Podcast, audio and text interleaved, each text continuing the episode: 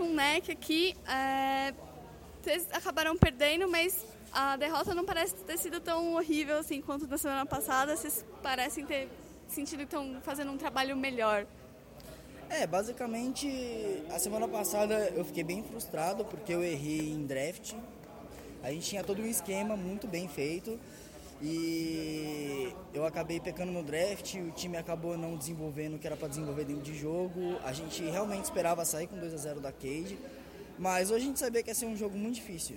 E por conta da semana, da gente ter bastante problemas para poder treinar, é, a gente não teve um ritmo de jogo muito bom contra a PEN. Quando a gente pegou a vantagem no primeiro game, faltou a gente trabalhar na sincronia de teamfight e coisas do tipo coisa que a gente não fez durante a semana, que só a semana ia ajudar a gente nessa prática, né?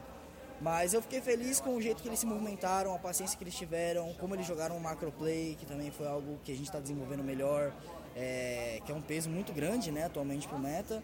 E sei lá, hoje foi um dia bem diferente assim pra gente. A gente sabendo das nossas dificuldades, a gente jogou bem e a gente se mostrou pelo menos que a gente consegue fazer o nosso melhor, mesmo sem treino, só com conhecimento. É, sobre essa questão de treino, a gente, eu, a gente deu uma olhada nas redes sociais e o Dana, Dana Gord disse que vocês fizeram apenas três dos 12 blocos de treino. Tem como explicar o que aconteceu? Tem. Uh, a gente teve muitos treinos cancelados durante essa semana. É, e além disso, a gente teve uma vez problema com luz e umas duas ou três vezes problema com internet em casa. Então isso acabou impossibilitando da gente poder desenvolver o nosso jogo em si. Mas a estratégia estava sendo desenvolvida lá e que valeu bastante nesse jogo de hoje. E vocês esperavam a troca do Hakim, do Kami pelo Hakim, ou a Camille até aparecendo no mid no primeiro jogo? Olha, eu esperava duas coisas. Eu sabia que ou tem um Hakim ia jogar hoje, e eu sabia que se passasse Camille no primeiro jogo não era para mão do Mylon. Só que eu não sabia se era mid ou se era suporte. Então eu já avisei os meninos logo de cara quando isso aconteceu. É, antes de sair de casa a gente já tinha se preparado para isso também. Tanto que no primeiro jogo eles pegaram, a gente pegou um matchup contra a Camille no mid que foi o Cork, que é um campeão que consegue farmar bem, só que ele não dá outscale na Camille. A Camille mora fica bem forte e muito difícil controlar ela.